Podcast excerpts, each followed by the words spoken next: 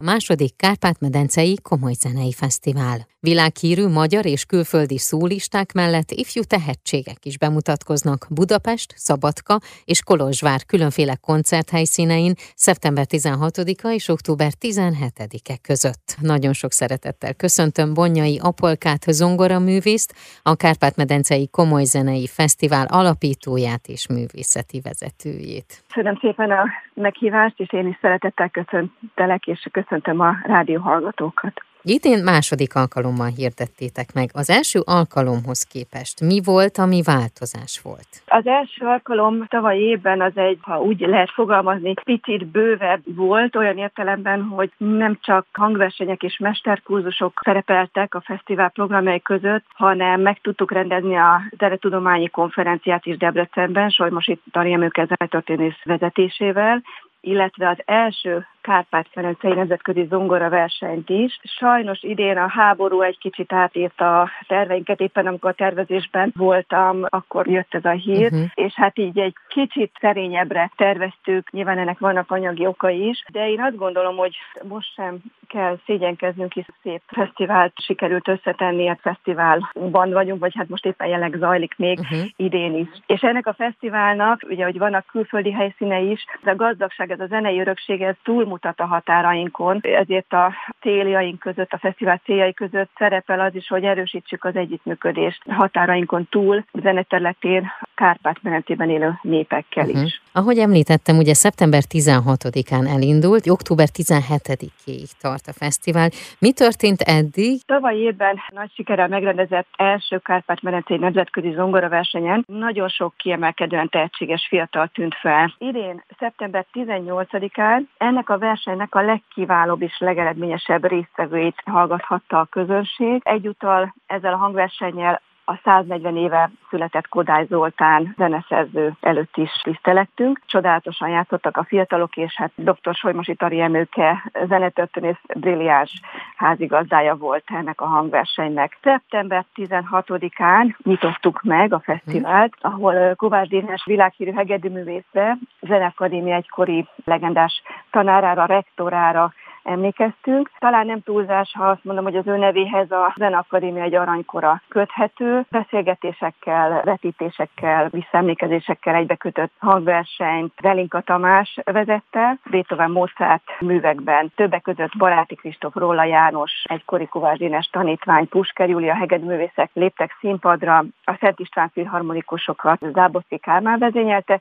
illetve a hegedű versenyben az ároszámban Baráti Kristóf is. Nagyon boldogok uh-huh. voltunk, és hát nagy öröm volt számunkra, hogy a, a nyitó hangversenyen a Zenakadémia rektor, azt mondja, dr. Vigandrea házfaművész is jelen volt, és beszédet is mondott. 22-én Szabadkára utaztunk, ahol uh-huh. a mhm. nemrég felújított zsinagógában szintén teltházas hangversenyt adott a vajdasági gyökerekkel is rendelkező Miklós Erika világhírű operaénekesünk. Kárpát-medence névzenekincseiből mutatott be egy válogatást Pál István Szalonna népzenész és zenekarának a közreműködésével. Szeptember 23-án, tehát egy nappal később már a Zenakadémia Sulti termében jártunk, ahol a békért fuhászkodtunk, hallottunk, többek között Miroslav Skorik ukrán zeneszerző és a magyar Doknányi Ernő műveivel, Volodya Mikitka által vezetett Simonoszki kvartett, akik hát a Carnegie Hall és az Amsterdami Koncertgebau ünnepelt vendégei, és ezúttal itt a Zeneakadémián mutatkoztak be kiváló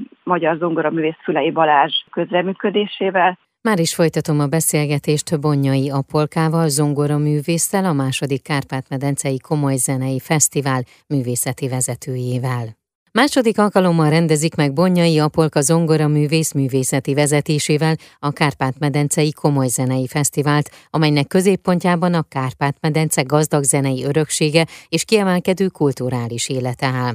A fesztivál október 17-én nagyszabású koncerttel zárul a Kolozsvári Félharmóniában. A program többféle műfajból válogatva emeli ki Liszt sokoldalúságát, rapszódiák a Bölcsőtől a Sírik című szimfonikus költemény négykezes átirata, egyházi művek és férfikari kompozíciók egyaránt elhangzanak. A mai hangjelek rovat vendége Bonyai Apolka, zongoraművész, folytassuk a beszélgetést.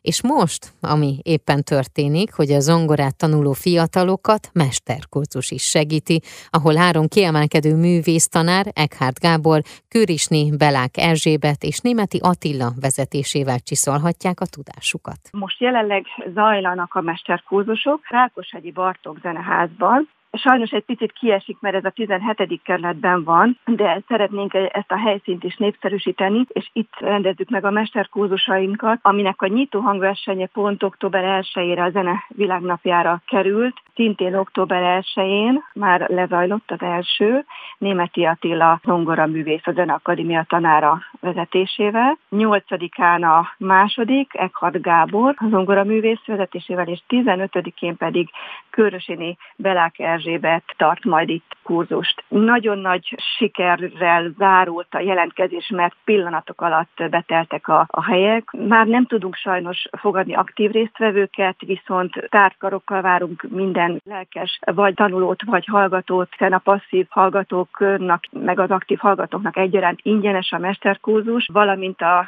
legkiválóbb résztvevők a mesterkurzus végén egy hangversennyel lépnek majd a közönség elé ez 15-én lesz, három órakor. A magyar zenekultúra legnagyobb teljesítményeinek köréből természetesen Liszt Ferenc sem maradhat ki. A fesztivál néhány nappal a zongora művész zeneszerző születésnapja előtt, október 17-én nagyszabású koncerttel zárul a Kolozsvári Félharmóniában ami egyúttal a Kolozsvári ősz rendezvénysorozatnak is a programja. A Liszt arcait szeretnénk megmutatni a Szentefrén férfikal, és Vár Nagy Andrea zongora művész, valamint jó magam közreműködésével. A program első felében Liszt vallásos műveit csendülnek majd fel, előadjuk többek közt Vár Nagy Andrával a Bölcsötől a sírig szimfonikus költeményt a szerző négy zongorát iratában. A műsor második felében pedig Liszt világi műveit hallhatja a közönség, például Liszt második és tizenötödik rapszódiák négykezes változatai a Szent Efrén férfikak közreműködésével Bubnó Tamás átiratában. Úgyhogy ez egy nagyon érdekes feldolgozása lesz ezeknek a rapszódiáknak, de hát egyéb művek is felcsendülnek még. Reméljük, hogy egy nagyon szép uh-huh. hangverseny lesz. Elképesztő munka és elképesztő energia van emögött, hogy létrejöjjön, meg létre jöhetett egyáltalán ez a Kárpát-medencei komoly zenei fesztivál.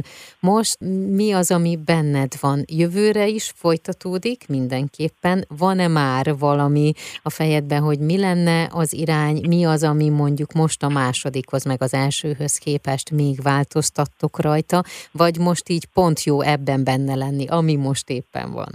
Nagyon jó, most így egyelőre még annyira bennem vagyok, szó szerint a, a jelenlegiben, hogy még a hát a jövőről nem nagyon volt időm sem, meg energiám sem gondolkodni. Amit biztosan szeretnénk, hogy folytassuk a tavaly elkezdett vonalat, tehát hogy a fesztivál keretén belül legyen jövőre is egy konferencia, egy zenetudományi konferencia, valamint az zongora versenyt meg tudjuk ismételten jövőre rendezni. Nagyon remélem, hogy ehhez lesz elég lehetőségünk minden szempontból, hiszen ez a két rész, ami most egy picit hiányként élek én meg, hogy ez sajnos nem fért bele idén, és hát természetesen szeretnénk még bővíteni bővíteni a helyszínek sorát. Tavaly volt például Pozsonyban is hangversenyünk, jövőre is szeretnénk majd ott is, illetve most idén Ungváron is elmaradt a hangverseny. Tehát szeretnénk minél több Kárpát-medencei centrumot bevonni a hangversenyekbe. Uh-huh. Köszönöm szépen. Köszönöm a beszélgetést. Az elmúlt percekben Bonyai Apolkát hallhatták, zongoraművészt, a Kárpát-medencei Komoly Zenei Fesztivál alapítóját és művészeti vezetőjét.